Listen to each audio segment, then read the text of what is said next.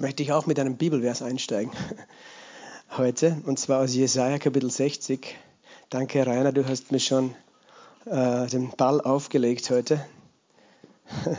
Du weißt, was dort steht in Jesaja Kapitel 60. Da steht nämlich: Steh auf, werde Licht denn dein Licht ist gekommen und die Herrlichkeit des Herrn ist über dir aufgegangen, denn sie, siehe, Finsternis bedeckt die Erde und dunkel die Völkerschaften, aber über dir strahlt der Herr auf und seine Herrlichkeit erscheint über dir. Und es ziehen Nationen zum Lichtglanz deines, äh, zu deinem Licht hin und Könige zum Lichtglanz deines Aufgangs. Erhebe dich ringsum deine Augen, äh, erhebe ringsum deine Augen und sieh, sie alle versammeln sich, kommen zu dir, deine Söhne kommen von fern und deine Töchter werden auf den Armen herbeigetragen. Dann wirst du es sehen, vor Freude strahlen, dein Herz wird beben und weit werden, denn die Fülle des Meeres wird sich zu dir wenden, der Reichtum der Nationen zu dir kommen. Amen. Vater im Himmel, wir danken dir für dein Wort. Dein Wort ist mächtig und lebendig und schärfer als jedes zweischneidige Schwert. Ich danke dir, dass dein Wort in unser Herzen fällt und dass du uns möchtest, dass wir deine Pläne verstehen und deine Wahrheit erkennen. Herr, wir danken dir für deine Gegenwart heute Abend und dass du, Herr, zu uns sprichst selber, dass du uns Klarheit gibst in diesen Zeiten. Herr, dass du uns Ruhe und, und, und Frieden gibst, Herr. Wir loben dich, Jesus, und preisen dich. In Jesu Namen habe ich gebetet. Amen. Steh auf, werde Licht, denn dein Licht ist gekommen, die Herrlichkeit des Herrn ist über dir aufgegangen. Und äh, ich möchte heute ein, ein, ein bisschen ausbrechen, also ausweichen aus dem aktuellen Thema, das wir gerade haben, nämlich das Wort Gottes verstehen ist gerade das Thema, die Bibel verstehen. Aber Gott hat mir heute so äh, aufs Herz gelegt, heute einfach äh, aufs gegebenen Anlass über sein Land und sein Volk, über Israel zu sprechen ähm, weil ich glaube, dass in Gottes Wunsch und Wille ist, dass wir als Gläubige einfach einen klaren Blick haben und nicht verwirrt sind und nicht unklar sind. Genau, ich brauche jetzt nicht erzählen, was ihr alle in den Nachrichten schon gelesen, gehört oder gesehen habt. Äh, ich möchte an dieser Stelle einfach auch Danke sagen für alle Gebete, auch für meinen Sohn, der in Jerusalem ist. Und er sagt, es geht ihm gut, er hat keine Unruhe, er hat Frieden in seinem Herzen. Und wir vertrauen auf den Herrn, äh, der haltet seine äh, Hand über ihn. Ähm, tatsächlich, diese Bibelstelle, weißt du, äh, ein bisschen kann ich ja auch anfangen mit dem Thema das Wort verstehen, weil wir Gläubigen, viele von uns, die schon länger gläubig sind, kennen diese Verse, steh auf, werde Licht. Und es gibt ja tatsächlich auch im Neuen Testament diese Aussage von Paulus, äh, steh auf äh, und werde Licht, denn dein Licht ist gekommen, Christus wird dir aufleuchten. Und wir sind das Licht in dieser Welt. Aber tatsächlich, als Jesaja dieses Wort geschrieben und prophezeit hat, hat er nicht an uns gedacht, sondern an sein Volk und sein Land. Und es ist so wichtig, dass wir die Bibel richtig verstehen. Ähm, von dem, da könnte ich heute auch viel drüber sagen, aber wir dürfen nicht einfach äh, denken, das bezieht sich nur auf uns, wenn wir das aufschlagen. Die Bibel hat mehrere Ebenen der Anwendung. Die erste ist die unmittelbare. Das, was Jesaja auch gemeint und gedacht hat, als er es gesprochen hat. Äh, er hat an sein Volk gedacht. An sein Volk und an sein Land, an das Land Israel. Wir wissen natürlich im neuen Bund, geistlich gesehen dürfen wir uns mit hineinnehmen lassen in diese Weissage, in diese Prophetie, weil wir im neuen Bund auch das geistliche Israel äh, gemeinsam bilden. Aber es gibt noch immer das irdische, reale Israel und manche äh, verstehen das nicht und vermischen dann alles in der Bibel. Und es gibt verschiedene Ebenen der Prophetie. Es gibt diese äh, aktuelle, unmittelbare Bedeutung, äh, es gibt eine prophetische Bedeutung und es gibt auch immer eine persönliche Bedeutung, was es für dich heißt. Verstehst du? Es gibt die Bedeutung, die es hat für die ganze Gemeinde, dass Gott möchte, dass die Gemeinde ein Licht ist und so weiter. Da könnte ich jetzt auch drüber reden. Er möchte auch, dass du ganz persönlich verstehst, er ist dein Licht. Aber er möchte auch, dass du weißt, er redet auch von seinem Volk. Und er redet auch von seinem Land. Und er redet, und tatsächlich der ganze Zusammenhang vorher nachher, es geht um, um Israel.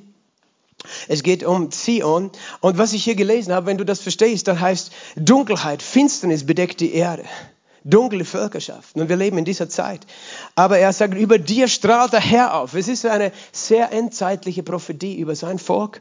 Er redet nämlich davon, dass Nationen zu seinem Licht kommen werden, Könige zum Lichtglanz des Aufgangs von Israel. Er, er sagt, schau, und von überall werden sie kommen, dein Herz wird beben und weit werden, die Fülle des Meeres wird sich zu dir wenden, der Reichtum der Nationen wird zu dir kommen.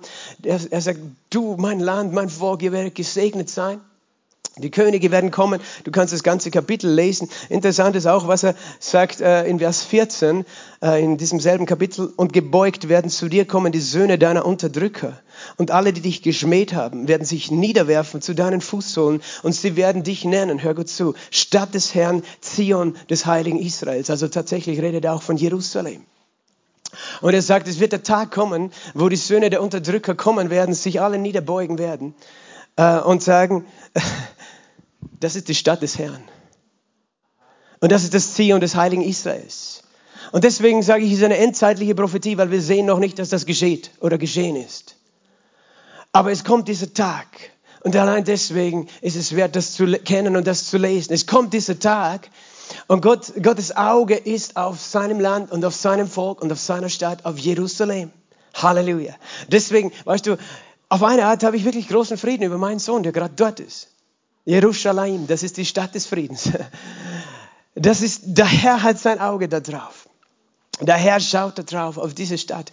Aber ich möchte, ich möchte einfach einen kurzen Abriss geben. Ich, ich äh, habe leider nicht die Zeit, dass ich jetzt da eine stundenlange lehre. Ich könnte wirklich viel, viel sagen, aber ich möchte einfach, dass wir in dieser Zeit, in der wir leben, eine biblische Perspektive haben. Also du kannst eine menschliche Perspektive haben, äh, die, die durch Emotionen äh, beeinflusst, gesteuert ist. Du kannst eine Perspektive haben, die durch Medien äh, gesteuert ist oder was man halt so hört oder durch Politik. Aber Gott möchte, dass du eine biblische Perspektive hast. Eine biblische Perspektive. Und ich möchte einfach nur ganz kurz durch diese Geschichte durchgehen. Weißt du, dass nach jüdischer Überlieferung Jerusalem ist der Ort, an dem Adam und Eva geschaffen wurden. Äh, dort wo der Tempelberg ist. Jerusalem ist der Ort, wo, äh, dieser, wo jetzt dieser Felsendom steht. Weißt du, warum der Felsendom heißt? Vielleicht hast du schon mal gehört. Ich werde viele Begriffe vielleicht sagen, die kannst du dann später googeln, wenn du das nicht äh, alles folgen kannst. Ich kann nicht alles erklären. Aber da ist ein großer Felsen, der wird genannt der Gründungsstein. Es, es ist die Tradition, die sagt, mit diesem äh, Stein hat Gott die Welt gegründet, mit diesem Felsen, auf diesem Felsen wo eben einst vor 3000 Jahren die Bundeslade auch gestanden hat. Äh, Jerusalem, das ist der Ort, wo später eben äh, Kain und Abel und Adam und Eva haben auch Opfer gebracht, regelmäßig Opfer gebracht. Einmal im Jahr sind sie gegangen, dort Opfer zu bringen. Äh, auf diesem Berg, wo heute der Tempelberg genannt wird. Also von Anbeginn der Schöpfung, der, der Menschheit. Es ist derselbe Ort, an dem Noah nach der Sintflut hingegangen ist, seine Opfer zu bringen. Äh, ist genau dort, wo dieser Berg ist. Also, du verstehst schon, dieser Ort hat eine Bedeutung. Ist ein Ort der Anbetung gewesen. Am Anfang der Zeit. Ein Ort, der ganz innig äh, Gott und Menschen verbunden hat. Und das ist ja das Herz Gottes, sich mit Menschen zu verbinden. Und deswegen ist dieser Ort, kann ich schon vorweg mal sagen, einfach so umkämpft. Weil dieser Ort Gott selbst gehört. So einfach ist es. Und niemand anders. Und deswegen, da gibt es jemanden, weißt du, der wollte immer schon den Platz Gottes haben. Das ist der Teufel. Deswegen siehst du so einen Kampf um diese Stadt und dieses Land wie umsonst keines auf dieser Welt. Und äh, Jahrhunderte sind vergangen, eigentlich Jahrtausende, zwei Jahrtausende seit der Schöpfung des Menschen. Und dann hat Gott Abraham berufen und hat gesagt, ich werde dir ein Land geben, äh, in das du hinaufziehen sollst. Äh, und das ist ja auch interessant ähm, mit diesem Land. Warum hat Gott gerade Abraham dorthin äh, geschickt? Nach der Sintflut, weißt du? Als Noah hatte drei Söhne, Sem, Ham und Japhet. Und auch das, das findest du nicht in der Bibel alles, sondern in den jüdischen Überlieferungen, die aber uralt sind. Und ja, für, für einen jüdischen Rabbi sind die genauso äh, zu glauben wie andere Geschichtsschreiber, die wir heute lesen. Aber da, da, da, gab's, da hat Noah mit seinen Söhnen das losgeworfen, wer welches Land bekommt. Und eigentlich dieses Land wäre Sem zugefallen. Dieses Land mit dem Gebiet Israels. Aber Kanaan, der, der Sohn von Ham, der eigentlich einen Fluch auf sich gezogen hatte, weil Ham auch sich versündigt hatte, er hat dieses Land okkupiert, besetzt. Und, und, und Noah hat gesagt, verflucht sei Kanaan. Und Kanaan war jemand, dessen Nachkommen, die Völker, die von ihm gekommen sind, darum heißt es das Land Kanaan, die haben abartigsten Götzendienst betrieben, also die haben ihre Babys dem Moloch geopfert, äh, dem Teufel persönlich, wenn du so möchtest, geopfert und Perversionen äh, äh, und so weiter ausgeübt. Und in dieses Land hat Gott Abraham geschickt äh, und hat gesagt, du sollst dieses Land, in dieses Land gehen, das ich dir zeigen werde. Und er hat gesagt in Genesis 12, Vers 3, und das kannst du dir merken. Und ich will dich segnen, und ich will segnen, die dich segnen, und ich will fluchen, die dir fluchen. Und das darfst du nie vergessen. Er hat gesagt, ich gebe dir ein Land, und ich, ich werde dir eine große Nachkommenschaft geben, und ich werde dich segnen, und ich werde dies segnen die dich segnen. Und wer dir flucht, den werde ich verfluchen. Und in dir sollen gesegnet werden alle Geschlechter der Erde. Weil Gott hat ein Ziel mit Abraham und diesem Land, dass dort etwas geschehen würde, durch das alle Menschen gesegnet werden. Und wenn du Christ bist, weißt du, was gemeint ist. Das Erlösungswerk Jesu Christi ist dort geschehen. Aber Gott hat gesagt, ich, ich werde auf dich aufpassen und auf dieses Land, weil dort muss etwas geschehen. Und wenn das nicht geschieht, kann niemand gerettet werden. Es muss ein Volk geben, das, ein, das einen, seinen Gott kennt, das ein heiliges Leben nach den Geboten lebt, damit es einen Erlöser hervorbringen kann. Es muss, diesen Ort, es muss genau dort geschehen, wo ich die Menschheit erschaffen habe. Genau dort muss ich sie erlösen.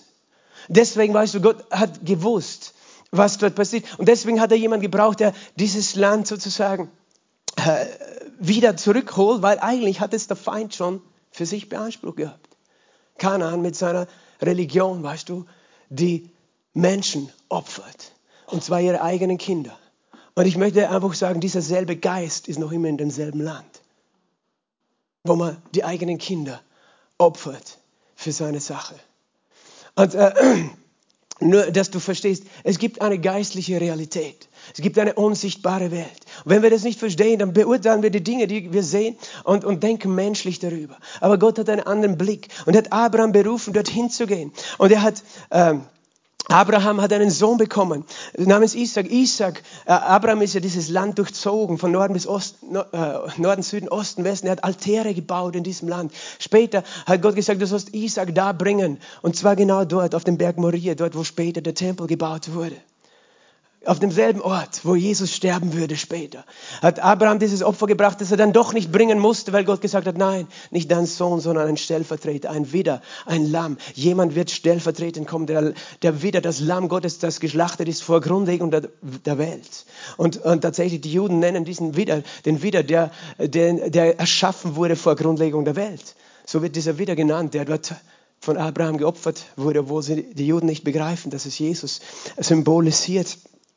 Aber dann, weißt du, es gab immer einen Kampf um dieses Land. Abraham hatte keine, kein einziges äh, Land besessen, als er dort gewohnt hat. Er hat dann nur am Ende des Lebens seiner Frau hat er ein Feld gekauft, die Höhle von Machpela in Hebron, um seine Frau zu begraben. Und später wurde er dort begraben und Jakob, sein Sohn, äh, und, und äh, Isaac, sein Sohn, und Jakob, sein Enkelsohn, Abraham, Isaac und Jakob sind dort begraben und Sarah.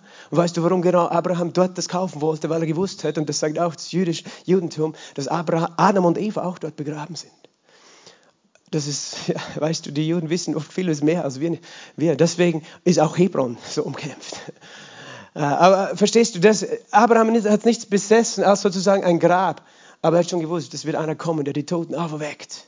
Er glaubt an die Auferstehung der Toten. Halleluja und an einen Messias, der kommen würde, in diesem Land zu regieren, einer aus seiner Nachkommenschaft. Und die Geschichte ist weitergegangen. Äh, Isaac hat zwei Söhne bekommen, Jakob und Esau. Und diese zwei haben schon im Mutterleib miteinander gekämpft. Und Jakob war der, der unbedingt den Segen haben wollte. Äh, das, äh, das sagt uns die Geschichte. Und Esau war der, der, der sich eigentlich, der sich hinreißen hat lassen, zu der Versuchung nicht nur der Frauen des Landes, sondern auch des Götzendienstes des Landes. Und Jakob war sehr traurig darüber, dass sein, sein, sein einer Sohn, ja, Esau, ihm war das egal, die Verheißungen Gottes, sondern er, er lebte für, ja, das, was junge Leute oft für Sex oder so, für solche Dinge. Er hat sich Frauen von diesen Völkern genommen, die ähm, andere Götter hatten. Und Gott hat Jakob, äh, äh und Jakob wollte diesen Segen haben und dieses Erbe und hat sich das natürlich äh, nicht auf rechten Weg, aber er hat sich doch geholt und doch hat Gott ihn dafür gesegnet. Aber weißt du, dafür wollte Esau ihn töten. Und, und äh, auch als er dann geflohen ist, hat, hat er seinen Sohn Eliphas nachgeschickt, um, um Esau, ähm, Jakob zu töten und Gott hat ihn beschützt. Und Jakob war 20 Jahre in der Fremde, hat geheiratet, hat vier Frauen bekommen und äh, zwölf Kinder. Die zwölf, zwölf Söhne Jakobs, der später den Namen Israel bekommen hat. Amen. Die zwölf Stämme Israels wurden von, äh, stammen von diesen zwölf Söhnen ab. Und als er zurückgekehrt ist, weißt du, als er zurückgekehrt ist nach, äh, äh in das Land Kanaan, eben wo auch sein Vater Isaac noch gewohnt hat, aber da hat, Laban ist ihm ja nachgejagt, sein Schwiegervater, aber er hat dann einen, einen Frieden mit dem machen können, aber Laban, das sagen auch die jüdische Geschichte, sagt es, Laban hat Botschafter gesandt zu Esau und Esau hat eine Armee ausgesandt gegen Jakob. Er hat ihn gehasst, er wollte ihn töten. Und dann hat Gott seine Engel gesandt und die sind dem Esau entgegengetreten, sodass Esau eingeschüchtert war und nicht äh, sozusagen den Mut hatte, seinen, seinen Bruder zu töten. Aber diese Feindschaft, diese uralte Feindschaft, weißt du, die ist weitergegangen über Generationen. Und deswegen sagt später Gott im Buch Maleachi, weißt du, Jakob habe ich geliebt, Esau gehasst. Weil Esau, der Bruder, der, der hat, war dann der Stammvater der Edomiter. Und und seine Nachkommen, es war immer ein Hass. Es war immer ein Hass. Es waren Kriege. Weißt du, immer zwischen, auch die Völker, äh, Esau hat sich auch verbunden, teilweise mit anderen Völkern. Aber es war immer ein Hass, eine Eifersucht da in diesem Land auf Jakob. Warum? Weil der Teufel dahinter steckt. Der Teufel ist es, der uns manchmal, der uns eifersüchtig vielleicht machen möchte. Weil er, weißt du, er kann Menschen anstacheln, etwas Böses zu tun. Warum? Weil der Teufel wusste genau, was Gott dem, Adam schon gesagt hat. Ich setze, setze Feindschaft zwischen deinem Samen und ihren Samen zu seiner Frau. Du wirst einen Sohn haben, einen Nachkommen. Er wird der Schlange den Kopf zertreten. Du wirst ihm die Ferse, Ferse zerschmettern. Und das Satan hat gewusst, aus, aus dieser Segenslinie Gottes, aus dieser Linie, die Gott erwählt hat, nämlich die Linie Sems, da wird einer kommen, der ihn besiegen wird. Und da wird einer kommen, der in Jerusalem regieren wird. Und deswegen hat er Völker angestiftet, das Volk Jakobs, das Volk Israel anzugreifen. Und zwar durch Jahrhunderte und Jahrtausende. Und das ist nicht eine neue Situation, die wir heute sehen, sondern es ist so alt, fast wie die Menschheit, diese Situation. Und eben, wir wissen, das Volk Israel musste dann in der Hungersnot nach Ägypten. Und was wollte der Teufel dort mit dem Israel tun? Er wollte es töten. Er hat den Pharao benutzt, der hat, wollte sie alle versklaven, hat auch. Und er wollte, dass alle Erstgeborenen, alle Söhne, alle männlichen Nachkommen getötet würden. Aber Mose wurde gerettet. Und es ist auch dieses Morden von Kindern schon damals. Aber Gott hat Mose berufen als Retter. Sie sind rausgezogen. Gott hat gesagt, ich werde euch zurückbringen. Ich werde euch rausbringen in das Land, das ich euch gegeben habe. Und das ist, das ist etwas, äh, das kommt schon, das hat Gott schon zu Abraham gesagt. Dieses Land, das du siehst, ich gebe es dir. Vielleicht schlage ich das trotzdem nochmal auf, weil ich möchte, dass du es mit deinen eigenen Augen gesehen hast. Äh, und zwar ist es im 1. Mose im 15. Kapitel zu lesen. 1. Mose 15. Kapitel. Na, Verzeihung. Nein, nicht 15. 13. Kapitel. Vers 15 folgende. Und er redet von diesem Land, das heute das Land Israel genannt wird. Er sagt, denn das ganze Land, das du siehst, dir will ich es geben und deinen Nachkommen für ewig. Hör zu, wenn Gott etwas sagt, sollten wir ihn nicht in Frage stellen. Gott hat zu Abraham gesagt, dieses Land, ich gebe es dir und deinen Nachkommen und es wird euch gehören. Wie lange? Für ewig. Und Gott, Gottes, weißt du, Gottes Wort bleibt bestehen. Wir, wir, können nicht sagen, wir glauben an die Verheißungen Gottes für uns, weißt du. Er ist unser Retter, Heiler, aber die Verheißung, die er damals Abraham und seiner Nachkommenschaft gegeben hat. Und er hat Abraham zwei Arten von Nachkommenschaft verheißen, weißt du. Der Nachkommenschaft wird sein wie die Sterne des Himmels und wie der Sand des Meeres. Und er redet von den irdischen, physischen, natürlichen Nachkommen und von den geistlichen. Preis den Herrn. Wir sind seine geistlichen Nachkommen. Wir werden genannt Kinder Abrahams. Aber es gibt noch immer die natürlichen und die hat Gott nicht weggetan. Und das heißt, das hat Gott versprochen und jeder, der das nicht akzeptiert, kämpft letztlich gegen Gott. Und wir können, wir, wir, können, wie gesagt, diskutieren, natürlich, ob wir das glauben oder nicht. Aber wenn du ein Christ bist, und darum rede ich von biblischer Perspektive, wir, wir haben uns ja entschieden zu glauben, was das Wort sagt, dann, dann ist es schwer, das in Frage zu stellen.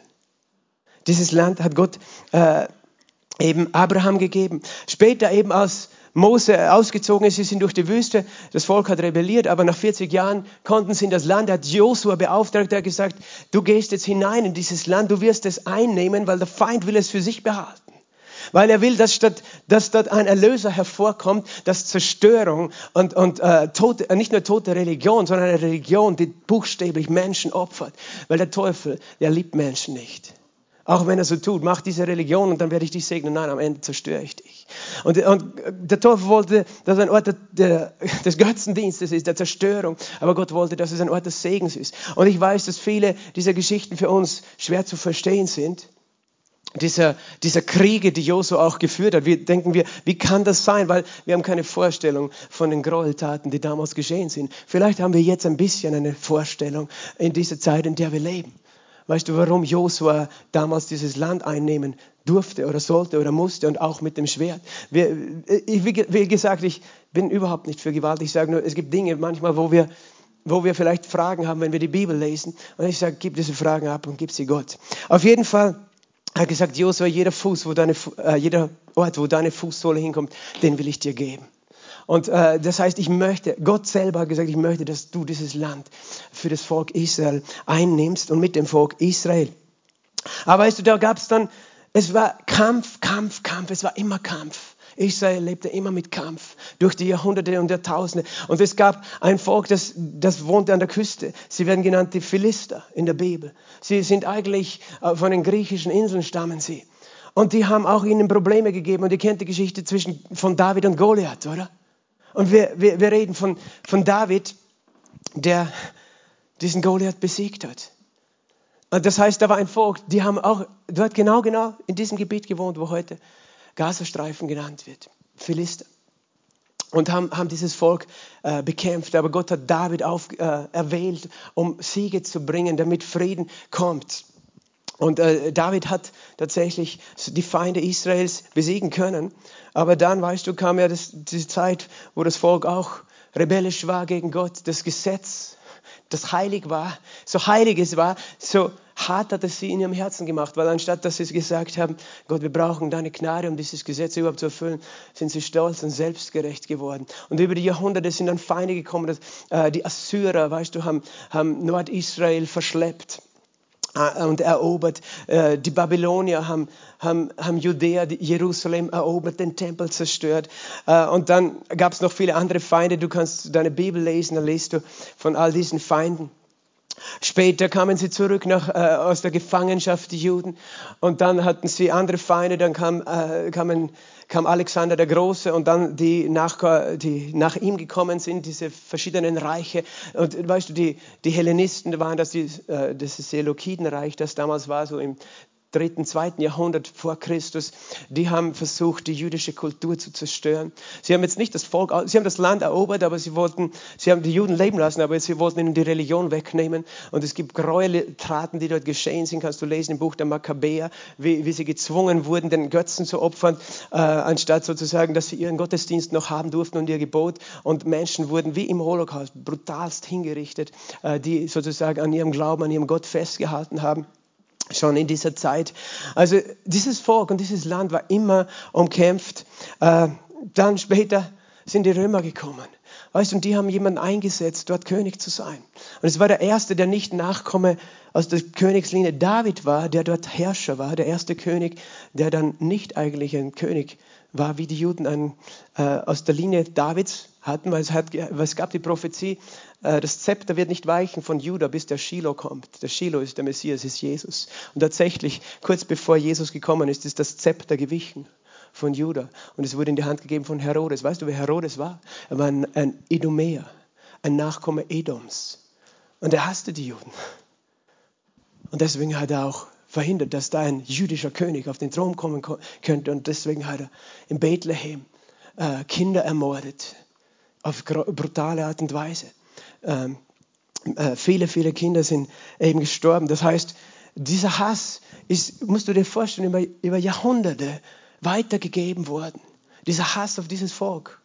Es ist weitergegeben worden von einer Generation auf die andere. Und ich kann das nicht anders erklären als wie ein geistliches Erbe, wie ein, ein böser Geist, wenn du nicht sozusagen umkehrst und das Blut Jesu beanspruchst.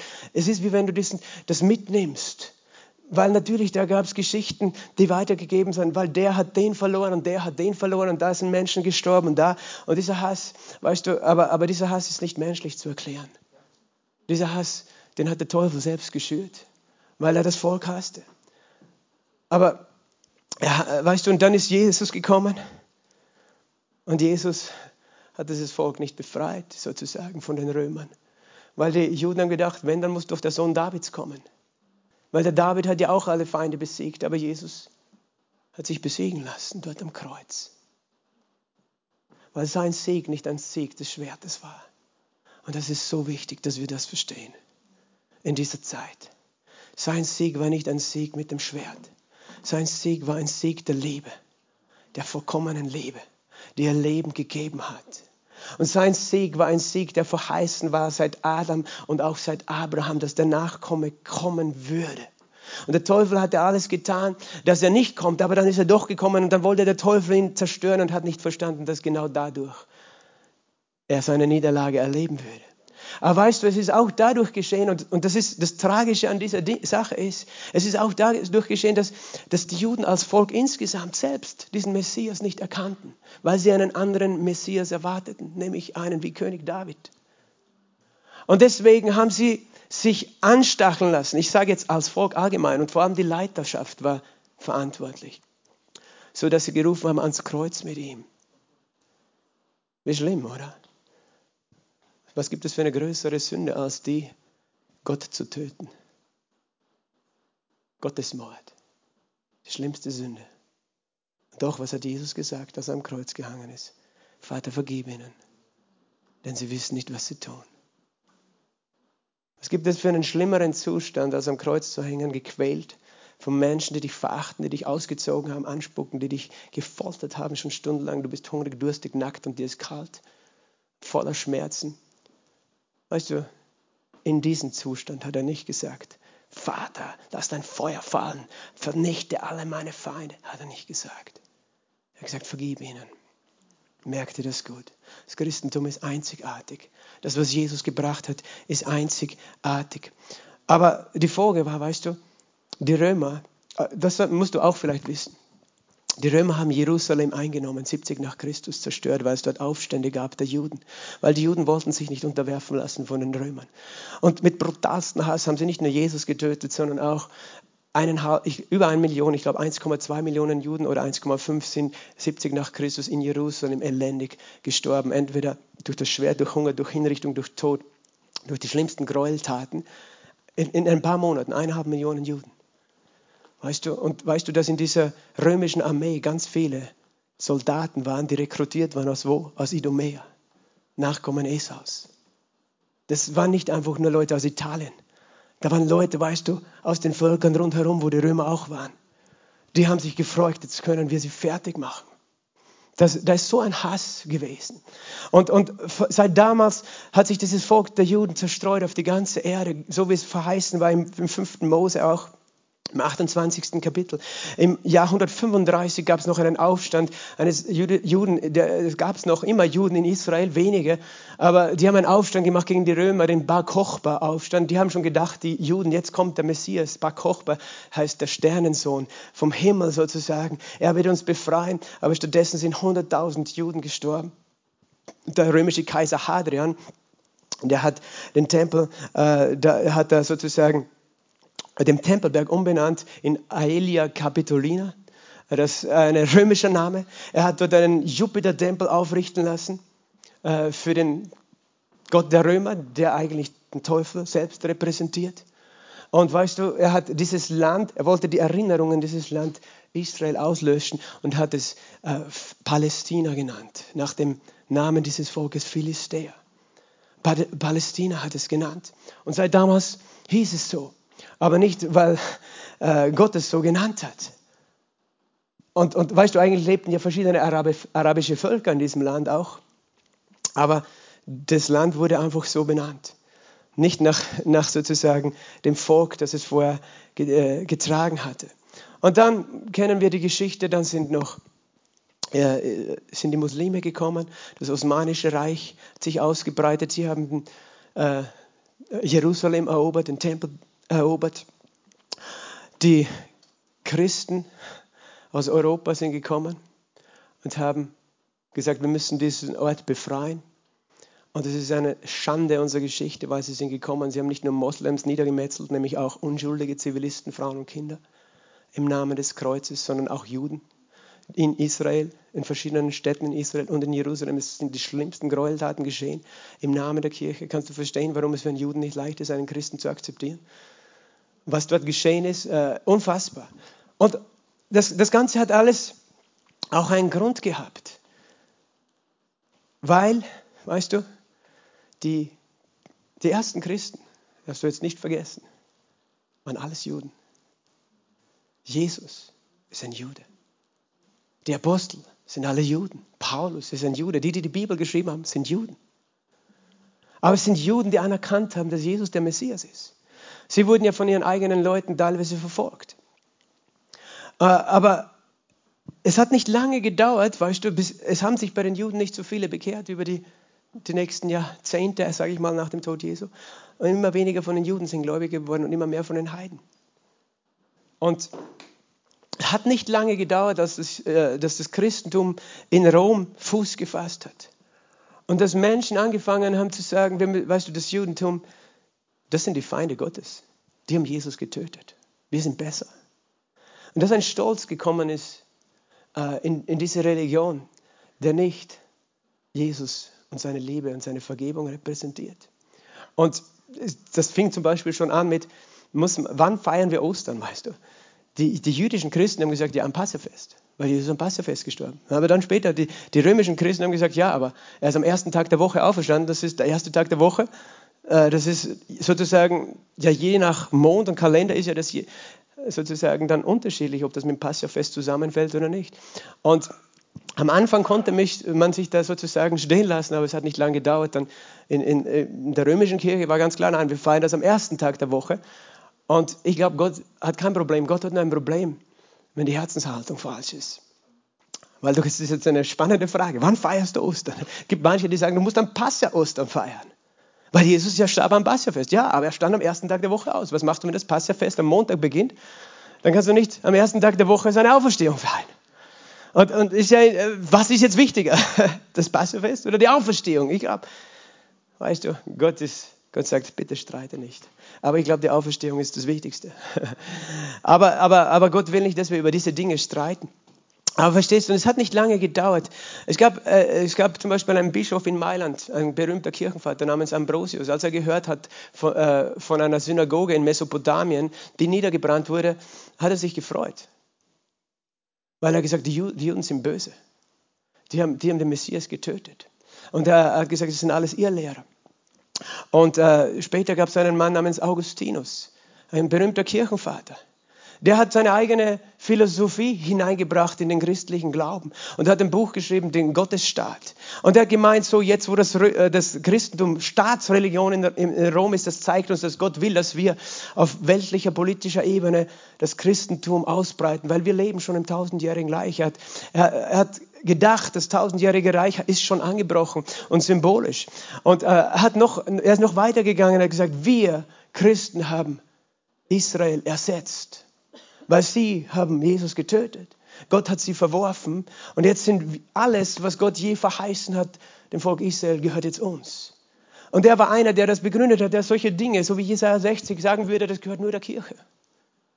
Aber nicht mehr dem Volk Israel, weil sie sind verworfen.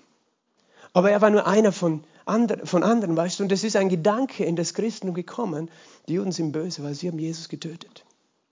Und ich sagte, vergiss das nie, wer Jesus getötet hat. Meine Sünde hat Jesus getötet. Meine Sünde. Weil dasselbe Hass, mit dem Menschen damals geschrien hat, ist dasselbe Energie, die in dem Herzen eines gefallenen Menschen ist. Und es ist kein Unterschied, ob du damals dabei warst oder nicht. Wir alle sind Sünder. Und wenn wir das nicht verstehen, fangen wir an, weißt du, wenn wir wegkommen von der, von, von der Realität des Christentums, fangen wir an, wir eine Religion zu machen und denken, wir sind die Besseren, wir, wir machen alles richtig als Christen. Und wir haben das Recht zu sagen, sie sind falsch. Und weißt du, ich, ich weiß, was Paulus gesagt hat über die Juden im, im, im ersten Thessalonikerbrief, im zweiten Kapitel. Er hat gesagt, sie sind allen Menschen Feind. Aber weißt du, Gott hat sein Volk nicht aufgegeben. Gott hat sein Volk nicht aufgegeben. Und ich werde später noch darauf zurückkommen. Aber es gab in Europa durch das ganze Mittelalter, es gab schlimme Judenverfolgungen. Manche sagen ja, die Juden, die haben dann, die, die, haben, die haben die Banken übernommen. Und weißt du, warum die Juden ins Finanzwesen gegangen sind? Weil sie durften keine Handwerksberufe machen. Sie wurden nicht zugelassen zu den Zünften der Handwerker, weil sie gesagt mit euch wollen wir nichts zu tun haben. Aber weil auch die katholische Kirche gelehrt hat, weißt du, das Finanzwesen, das Geldverleihwesen ist schmutzig. Das, das dürft ihr Christ nicht machen, das sollen die Juden machen. Die sollen sich die Hände schmutzig machen mit dem Geld. Und deswegen, weißt du, war das eine der wenigen Sachen, die sie machen durften konnten. Es ist nur so wichtig, dass wir verstehen, weil Gott segnet sein Volk überall. Er hat gesagt, ich will dich segnen, oder? Und er hat sie gesegnet und sie sind erfolgreich geworden mit den Banken. Okay, ähm, ich weiß, da kann man noch natürlich darüber diskutieren, da gibt es äh, vieles, aber ich möchte einfach, dass du verstehst, wie die Geschichte sich entwickelt hat. Und dann im, im 19. Jahrhundert, weißt du, war der, der Judenhass schon so groß, weil, weil sie gemerkt haben, die Juden, die, weißt du, die sind gesegnet, die, die haben mächtige Positionen. Und manche haben gesagt, okay, die, die wollen die ganze Welt erobern. Und du kannst da jetzt drüber diskutieren oder nicht. Aber, aber weißt du, unschuldige Menschen haben darunter gelitten unter diesen Anklagen. In, in, Russland hat es schon 1880er Jahren begonnen, dass es Pogrome, Judenverfolgungen gegeben hat, wo sie Synagogen niedergebrannt haben und Juden getötet haben. Und von da an sind Juden aus Russland, aus Moskau zurückgekehrt nach und St. Petersburg nach Israel. Und sie haben ein Land vorgefunden, weißt du, wo, wo einfache arabische Nomaden ihre Schafherden gehabt haben. Und da sind reiche Juden gekommen, die haben Land gekauft. Die haben diese Menschen angestellt als ihre Arbeit und es gab eine recht friedliche Koexistenz. Bis in den 1920er Jahren äh, der, äh, ein radikaler Islam begonnen hat zu florieren. Der gesagt hat, das, das können wir nicht zulassen, dass hier die Juden die Herren sind und die Araber sozusagen die Arbeiter für die Juden. Weil unsere Religion, der Name unserer Religion bedeutet Unterwerfung. Das kann nicht sein.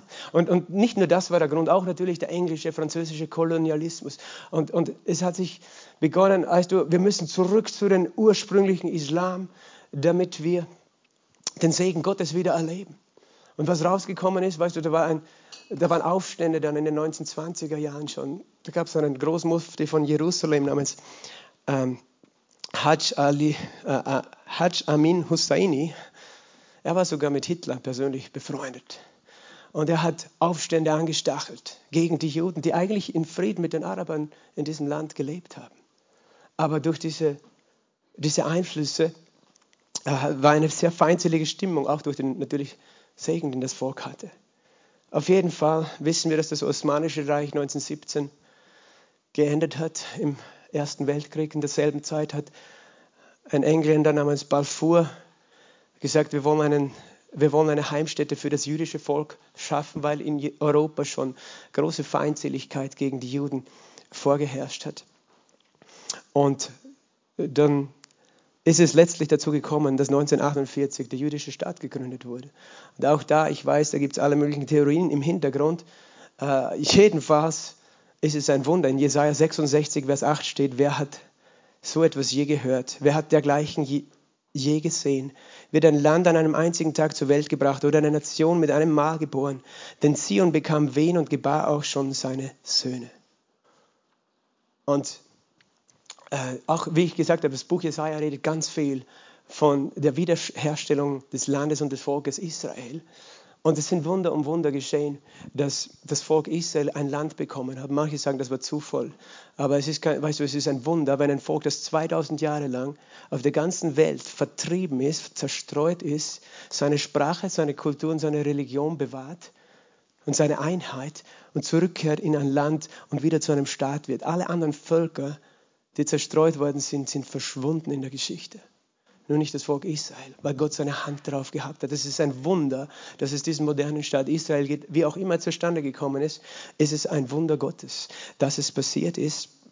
Aber weißt du, gleich am nächsten Tag nach dieser, äh, nach dieser Staatsgründung in Israels wurde Israel von allen umringenden, äh, um, umliegenden Nationen angegriffen, weil die gesagt haben, nein. Und tatsächlich, weißt du, war schon auch das am Tisch, einen Staat für die Araber, den man dann äh, gründen würde. Äh, aber weißt du, dieser Staat hat von Anfang an gesagt, wir akzeptieren keinen Staat Israel. Und es ist schwer. weißt du, dann einen Staat daneben zu haben, der sagt, ich will aber der einzige Staat hier sein, weil du hast kein Existenzrecht. Und das heißt, von Anfang an wurde dieses Existenzrecht abgesprochen. Und ich weiß, es sind Gräueltaten passiert von Anfang an in Israel auf beiden Seiten. Ich will das nicht schönreden, weißt du. Sind Gräueltaten. Wo Krieg ist, ist immer Gräuel auf beiden Seiten. Aber, aber Tatsache ist, dass der Teufel dieses Volk hasst bis heute und zerstören möchte bis heute. Und äh, äh, dieses Land und dieses, äh, dieses Volk nicht akzeptiert. Und all die, die letzten 75 Jahre, weißt du, beweisen, dass Gott dieses Volk gesegnet und beschützt hat. Äh, durch all diese Kriege. Und weißt du, wir, wir als Christen müssen eben die richtige Perspektive bewahren. Ich wollte noch jemanden erwähnen, den ich eigentlich für vieles sehr schätze. Sein Mann ist Martin Luther. Aber weißt du, dass er ein Kind seiner Zeit war und er hat ein Buch geschrieben gegen Ende seines Lebens über die Juden, wo er gesagt hat, weißt du, die sind, die sind Gott hat sie verworfen äh, und ihr sollt sie ausrauben, ihr sollt diese Synagogen niederbrennen, ihr sollt sie am besten in so Lagerstellen stecken, wir soll, wollen mit denen nichts zu tun haben. Der hat Dinge gesagt, die eins zu eins 500 Jahre, 400 Jahre später im, im Dritten Reich umgesetzt worden sind. Und es ist unfassbar.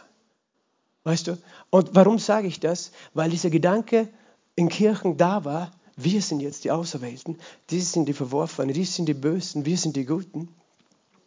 Und Gott hat gesagt, nein, das ist noch immer mein Volk. Weißt du, auch wenn, du kennst die Geschichte von dem verlorenen Sohn, auch wenn der weggeht, ist er noch immer der Sohn. Und wenn er zurückkommt, wird er wieder aufgenommen werden. Aber er ist noch immer der Sohn und Gott nennt Israel seinen erstgeborenen Sohn, nicht nur Jesus sondern Israel. Und glaubst du, dass er seinen Sohn aufgibt? Würde das der Vater tun? In der Geschichte des verlorenen Sohns? Nein, niemals. Selbst wenn der Sohn äh, ungehorsam ist. Und, und das, es ist so wichtig, dass wir Christen dieser Lüge nicht auf den Leim gehen dürfen, des Nationalsozialismus oder eben dieser Ideologie, weißt du, die da ist, sondern dass wir verstehen, weißt du, das ist heilig. Und das, was Gott damals gesagt hat, wer dich segnet, wird, dich, wird gesegnet sein. Wer dich flucht, der kriegt ein Problem. Tatsächlich, wir kennen die Geschichte von Jesus über das Weltgericht, oder?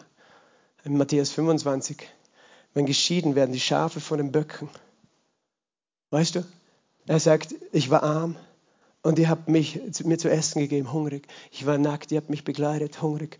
Und er hat gesagt, was ihr den geringsten meiner Brüder getan habt, habt ihr mir getan. Oder was ihr nicht den geringsten meiner Brüder getan habt, habt ihr mir nicht getan. Weißt du, dass Jesus ein Jude ist und wer sind dann seine Brüder? Die Juden, sein Volk. Und Gott wird einen Unterschied machen zwischen den Nationen, die sein Volk segnen und die sein Volk fluchen. Die Nationen, die sein Volk fluchen, dagegen kämpfen, die wird es eines Tages nicht mehr geben. Und die sein Volk segnen, die wird es noch geben. Auf jeden Fall, das kommt alles von, das, von dem, was schon Augustinus begonnen hat. Das nennt man Ersatztheologie. Wir Christen haben, ähm, Israel ersetzt und das kommt alles von einer falschen Auslegung der Bibel. Und deswegen rede ich auch nächstes Mal ganz klar wieder über die Auslegung der Bibel weiter. Aber weil, weil du verstehen musst, es gibt verschiedene Ebenen im Text. Und du kannst nicht die eine nehmen, aber die andere weglassen, sondern du musst sie alle verstehen und, und, und erkennen, was es bedeutet. Aber ich möchte sagen, was Paulus selbst, der der ja selbst Verfolgung von seinen eigenen Landsleuten, von den Juden erlebt hat. Weißt du, was er geschrieben hat? Im Epheserbrief Kapitel 2, Vers 13, 14 und 15. Jetzt aber in Christus seid ihr, die einst entfernt wart. Wer ist das? Wir, die Heiden, die von Gott nichts wussten. Wir sind durch das Blut Jesu nahe gekommen. Denn er ist unser Friede. Er hat aus uns beiden eins gemacht. Und was sind die beiden? Die Juden und die Heiden. Er hat eins gemacht. Ein, eine Kirche, die nicht nur aus Heiden besteht, sondern aus Juden und Heiden. Und die Zwischenwand der Umzäunung, die Feindschaft in seinem Fleisch abgebrochen. Er hat das Gesetz der Gebote in Satzungen beseitigt und die zwei Frieden stiftend in sich selbst zu einem neuen Menschen zu schaffen. Gott hat gesagt, ich werde zu den Juden noch die Heiden dazu holen, die an mich glauben. Aber ich werde nicht die Heiden holen und die Juden rausschmeißen. Ich werde sie nicht ersetzen, sondern ich werde sie dazu holen. Und dann sagt er, äh, schreibt er im Römerbrief, Kapitel 11. Und ich weiß nicht, warum Luther das nicht gelesen hat, aber er hat es scheinbar nicht gesehen. Da steht, Paulus schreibt, ich sage nun, hat Gott etwas sein Volk verstoßen? Auf keinen Fall. Halleluja. Denn auch ich bin ein Israeler, das der Nachkommenschaft Abrahams. Vers 2, Gott hat sein Volk nicht verstoßen, das er vorher erkannt hat. Und das ist ganz wichtig, dass du das verstehst. Weil sonst denkst du, das ist, das ist die, sie sind selber schuld an ihren Problemen. Das ist die Strafe Gottes. So haben Christen immer gedacht, wenn sie gesehen haben, wie die Juden leiden, verfolgt sind. Sie haben gesagt, das ist die Strafe Gottes. Weil sie haben ja Jesus getötet. Na. Und Paulus sagt dann weiter im Römer 11, Kapitel 17, folgende. Äh, nein, Kapitel 11, Vers 11 zuerst. Römer 11, Vers 11. Ich sage nun, sind sie etwa gestrauchelt, damit sie fallen sollten? Du kannst jetzt denken, Gott wählt sein Volk aus und dann sozusagen, ja, dann erkennen sie den Messias nicht, also sind sie abgehakt. Nein, warum ist das alles geschehen? Sondern durch ihren Fall ist den Nationen, das sind die Heiden, wir, das Heil geworden, um sie zur Eifersucht zu reizen. Ich was, du kannst dankbar sein, dass Gott ein Volk erwählt hat, dem er sein Gesetz gegeben hat, das dazu geführt hat, dass die Menschen, weil eigentlich hätten sie durch das Gesetz erkennen sollen, dass sie Sünder sind, aber stattdessen sind sie hart geworden, so hart, dass sie den Messias nicht erkannt haben. Aber für dich ist es eine Gnade, sonst wäre Jesus nicht ans Kreuz gekommen. Obwohl, und Gott wollte nicht, dass die Juden ihn ablehnen, aber er hat diese Ablehnung der Juden Jesus gegenüber gebraucht, dass du gerettet werden kannst. Und wenn du das nicht verstehst, weißt du, dann verlierst du die Achtung für diese Folge. Und ich sage, danke Gott, dass das so gekommen ist, weil sonst wären wir alle verloren. Aber Gott gebrauchte das. Und er sagt dann weiter, wenn, äh, äh, wenn ihr Fall aber in Vers 12 der Reichtum der Welt ist, unser Segen, weißt du, ihr Fall, dass sie sich gestoßen haben an ihrem eigenen Messias, war zu unserem Segen. Aber er sagt, wie viel mehr wird ihre Vollzahl der Reichtum der Welt sein? Denn ich sage euch, den Nationen, den Heiden, insofern ihr nun der, ich der Nationen Apostel bin. Äh, Vers 14, mein, mein Dienst ist auf irgendeine Weise, sie, die mein Fleisch sind, zur Eifersucht zu reizen und einige aus ihnen zu retten. Paulus liebte sein Volk. Er wollte, dass sie gerettet sind. Er wollte, dass die Juden sehen, wie Gott die Christen segnet weil sie an Jesus glauben, damit sie auch verstehen, dass Jesus sie ja auch segnen möchte und dass sie durch diese Eifersucht auch zu mir umkehren würden. Er sagt äh, weiter, denn Vers 15, wenn ihre Verwerfung, Verwerfung die Versöhnung der Welt ist, weil sie verworfen wurden sozusagen für eine Zeit im Sinn von Gott hat sich abgewendet, weil sie sich von ihm abgewendet haben, aber es diente zu unserer Versöhnung. Und er sagt eine Prophetie, er sagt, was wird dann ihre Annahme anderes sein als Leben aus den Toten? Also es wird der Tag kommen, wo der verlorene Sohn Israel zurückkommt zum Vater. Und das wird der Tag sein, wo die Toten auferstehen. Verstehst du?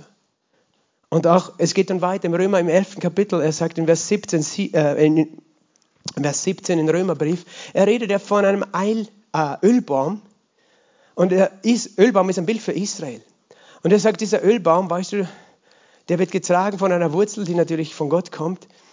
Aber er sagt in Vers 17, wenn einige der Zweige herausgebrochen worden sind, Römer 14, 17, äh, 11, 17, und du, der du ein wilder Ölbaum warst und dass sie eingepfropft wurdest, dass du Anteil bekommst an der Fettigkeit des Ölbaums, rühme dich nicht gegen die Zweige. Denke nicht, du bist besser, nur weil du jetzt ein Christ bist. Wenn du dich aber rühmst, äh, du trägst nicht die Wurzel, die Wurzel trägt dich, du wirst nun sagen, die Zweige sind herausgebrochen worden, damit ich eingepfropft bin. Und das sagt die Ersatztheologie. Siehst du, wir haben Israel ersetzt, aber Gott sagt weiter, richtig, sie sind herausgebrochen worden durch ihren Unglauben. Sie haben nicht geglaubt an die Gnade Gottes. Du aber stehst nur durch den Glauben, nicht weil du besser bist als Israel, Sei nicht hochmütig, sondern fürchte dich. Wenn Gott die natürlichen Zweige nicht geschont hat, wird er auch dich nicht schonen. Sieh nun die Güte und Strenge Gottes gegen die, welche gefallen sind, strenge gegen dich, aber Güte, wenn du an der Güte bleibst. Und sag, bleib an der Gnade. Es ist nur Gnade, dass du gerettet bist. Glaub nicht, dass du gerettet bist, weil du besser warst und weil du besser bist als irgendein Mensch, der je gelebt hat. Es ist pure Gnade, dass du Jesus kennenlernen konntest. Aber Vers 23, aber auch jene, wenn sie nicht im Unglauben bleiben, werden eingepfropft werden. Denn Gott ist imstande, sie wieder einzupfropfen, siehst du. Er wird sein Volk wieder einpfropfen. Denn, denn sie brauchen genauso Jesus als Erretter wie du und ich. Aber sie sind sein Volk. Denn äh, wenn du aus dem von Natur wilden Ölbaum herausgeschnitten und gegen die Natur in den edlen Ölbaum eingepfropft worden bist, wie viel mehr werden diese, die natürlichen Zweige, in ihren eigenen Ölbaum eingepfropft werden? Denn diese, die ich ich will nicht, entschuldige, ich will schneller sein, als, als ich sprechen kann. Brüder, dass euch dieses Geheimnis unbekannt sei, damit ihr euch nicht selbst für klug hat, haltet. Verstockung ist Israel zum Teil widerfahren, solange bis, was? Die Vollzahl der Nationen hineingekommen sein wird. So wie Jesus gesagt hat, dieses Evangelium wird gepredigt bis zu den Enden der Erde, dann wird es allen Nationen, allen Völkern, dann wird das Ende kommen. Und dann wird ganz Israel errettet werden. Ganz Israel wird umkehren zu Gott. Wie geschrieben steht, es wird aus Zion der Erretter kommen. Er wird die Gottlosigkeiten von Jakob abwenden und dies ist für sie der Bund, den ich für sie, äh, für, äh, wenn ich ihre Sünden wegnehmen werde. Es kommt ein Tag, wo das Volk Israel als ganzes Volk umkehrt zu Gott und anerkennt. Darum hat er gesagt, sie werden den ansehen, den sie durchbohrt haben dort am Kreuz. Und erkennen, das war doch Gott, den wir getötet haben. Aber sie werden umkehren und Gott wird sie annehmen in ihrer Buße. Aber was, wann wird das sein? Wann kommt das? Und ich werde nur ganz kurz das sagen, was die Bibel uns prophezeit. Es redet von 70 Jahrwochen, von dem Bau des Tempels. Äh, von, äh, von der Wiederaufbau der Stadt Jerusalem nach der babylonischen Gefangenheit äh, bis dann äh, das messianische Königreich, der Messias als König in Jerusalem regieren wird.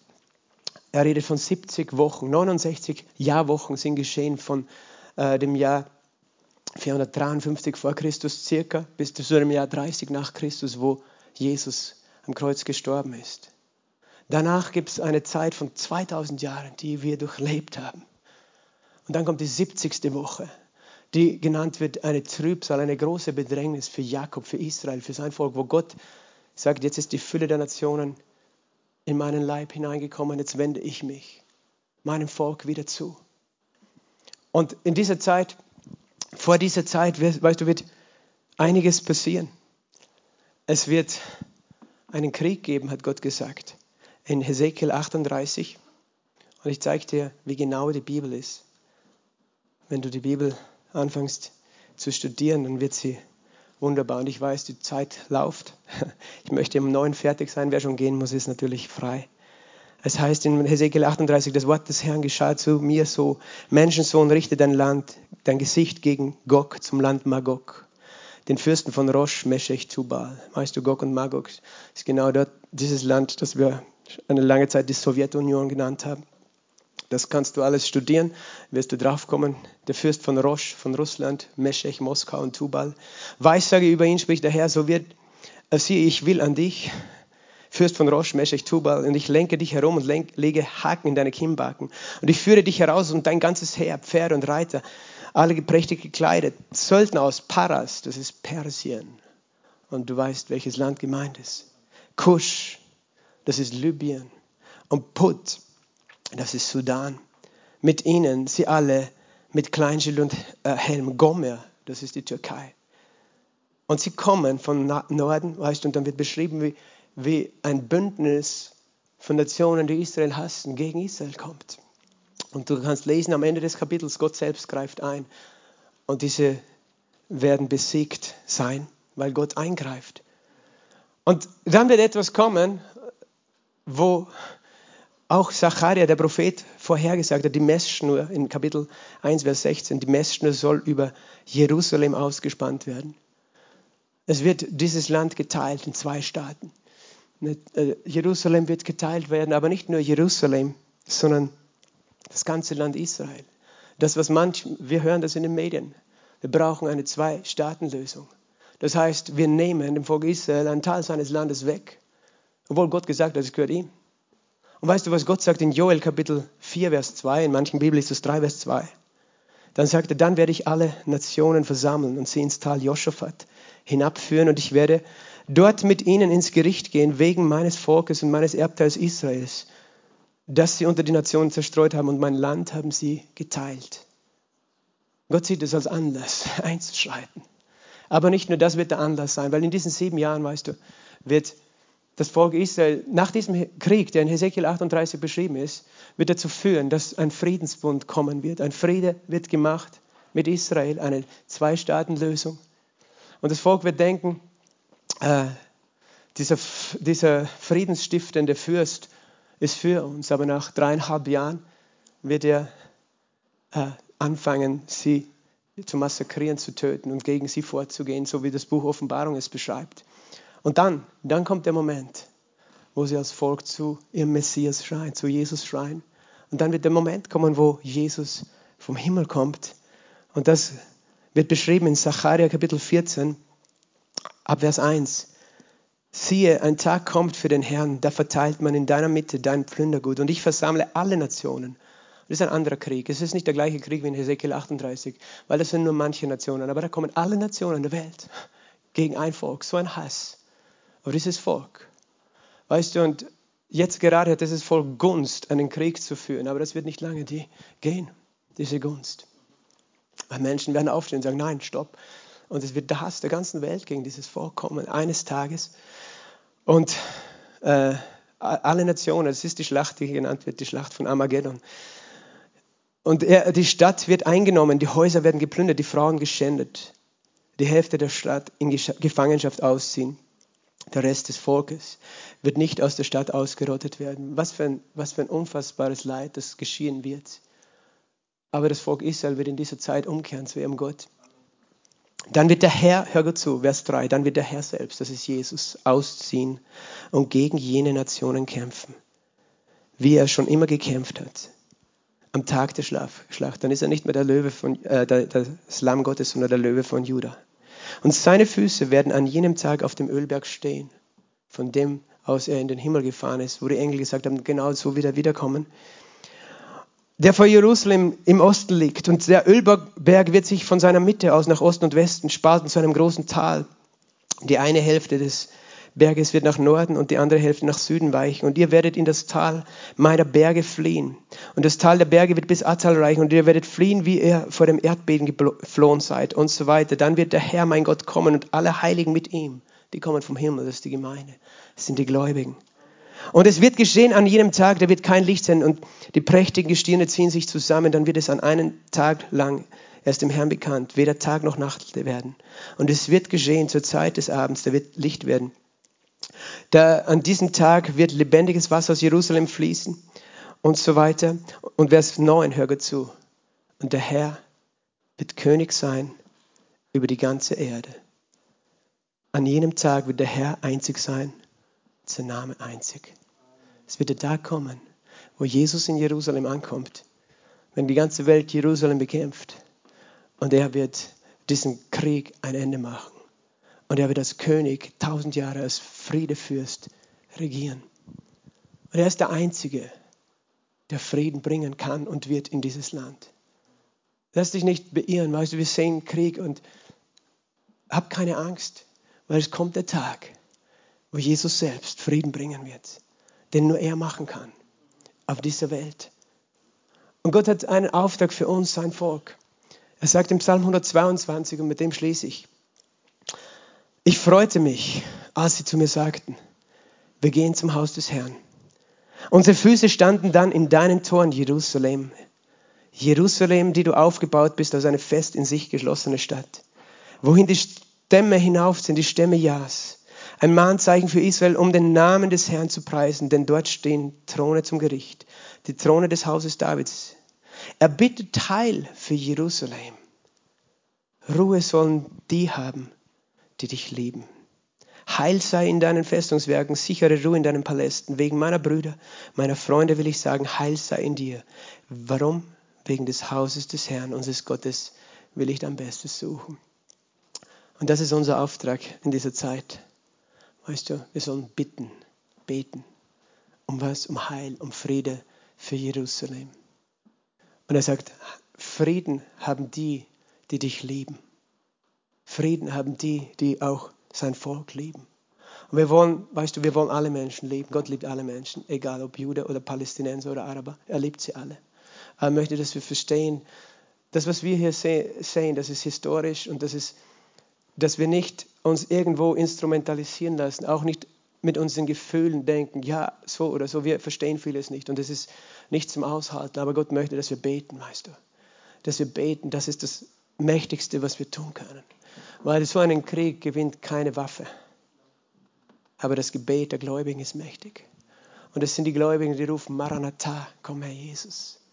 Weißt du, ich, möchte da keine Endzeitpanik machen, überhaupt nicht. Ich freue mich einfach auf Jesus. Ich freue mich auf den Tag, wo er kommt und in Jerusalem auf dem Ölberg steht. Und auf dem Tag, wo dann kein Morden mehr ist, kein Krieg mehr. Aber bis dahin lass uns Menschen sein, die ein Licht sind und die nicht sich hinreißen lassen, eine oder die andere Seite zu hassen, sondern zu lieben, so wie Jesus geliebt hat. Weil er hat sein Volk geliebt, aber auch die Heiden geliebt. Alle Völker hat er geliebt. Er liebt sein auserwähltes Volk, aber er liebt uns alle. Er liebt, er liebt die Araber, er liebt die Juden, er liebt sie alle und er möchte, dass sie alle errettet werden. Amen. Lass uns aufstehen. Halleluja. Halleluja. Vater im Himmel, wir danken dir. Oh, wir danken dir für diesen Heilsplan, den du hast. Wir danken dir von ganzem Herzen. Und ich möchte euch alle jetzt bitten, dass wir gemeinsam beten. Einfach, dass wir beten, wie der Heilige Geist uns leitet für sein Volk, sein Land, aber auch für diese Situation weil Menschen leiden auf beiden Seiten. Das sind Kinder, das sind Frauen, Arme, das sind Menschen, die hungrig sind, die Schmerzen haben, die unterdrückt sind auf beiden Seiten, weißt du. Aber Gott möchte, dass Friede da ist. Er möchte, dass, dass sein Reich sichtbar wird. Und solange Jesus noch nicht da ist, wir haben das Recht und die Möglichkeit, dieses Licht zu sein und Friedensstifter zu sein und Liebe zu bringen und Versöhnung zwischen den Menschen, zwischen den Völkern. Vater, wir danken dir, dass wir uns eins machen dürfen jetzt. Eins machen dürfen als dein Volk, als deine Kinder, Herr. Als Teil deines Leibes, als, als solche, die eingepflanzt wurden in den Ölbaum dass wir uns eins machen dürfen, Herr, in deiner Liebe, Jesus. Und wir danken dir, Herr, dass du so einen wunderbaren Plan hast.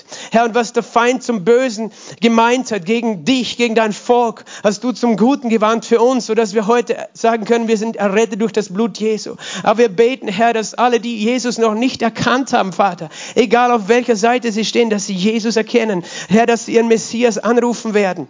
Und sie müssen nicht erst warten, bis du vom Himmel wiederkommst, sondern schon jetzt in dieser Stunde, Herr, beten wir, offenbare dich den Menschen. Offenbare das Evangelium, Herr, durch Menschen, die deinen Namen tragen. Offenbare die Liebe, nur die Liebe besiegt diesen Hass, Jesus. Nur deine Liebe kann diesen Krieg ein Ende setzen. Nur deine Liebe, Herr, kann diesen Jahrtausenden alten Hass, Herr, beenden, Jesus. Und wir beten, Herr, so wie du sagst, gemäß deinem Wort, er bittet euch Heil für Jerusalem.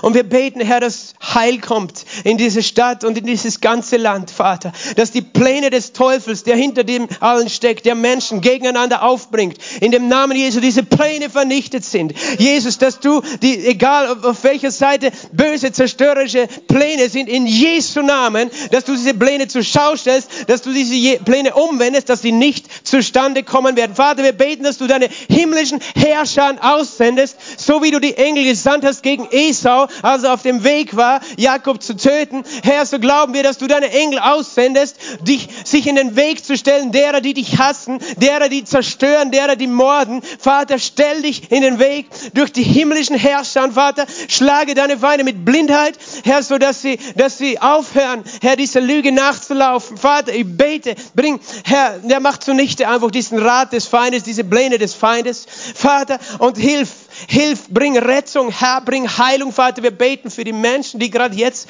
in Israel, in Gaza, Vater, die, die, die einfach leiden, die, die Angst haben, die in Panik, in Terror sind. Herr, die, die Menschen verloren haben, die traurig sind. Vater, wir beten, wir machen uns ein, dass du übernatürliche Hilfe sendest. Herr, dass du ihnen Essen bringst, dass du die Wunden heilst, aber besonders, dass du die Menschen tröstest, Herr. Herr, dass sie verstehen, es gibt einen Gott, der sie sieht. Es gibt einen Gott, der die Liebe ist. Mitten in dieser Finsternis, in diesem Hass. Jesus, wir beten, Herr, dass deine Liebe, Herr, ja, dort durchbricht, Jesus, und einen Unterschied macht. Vater, wir beten, dass du die, die an der Macht sind, Herr, durch deine Liebe bewegst, gute und richtige Entscheidungen zu treffen, Jesus. Wir beten um deine Gnade, Herr. Wir vertrauen dir, Jesus, und wir loben dich, Jesus. Und wir preisen deinen Namen. Wir heben dich, Jesus. Wir geben dir alle Ehre. Halleluja. Halleluja. Danke, Jesus.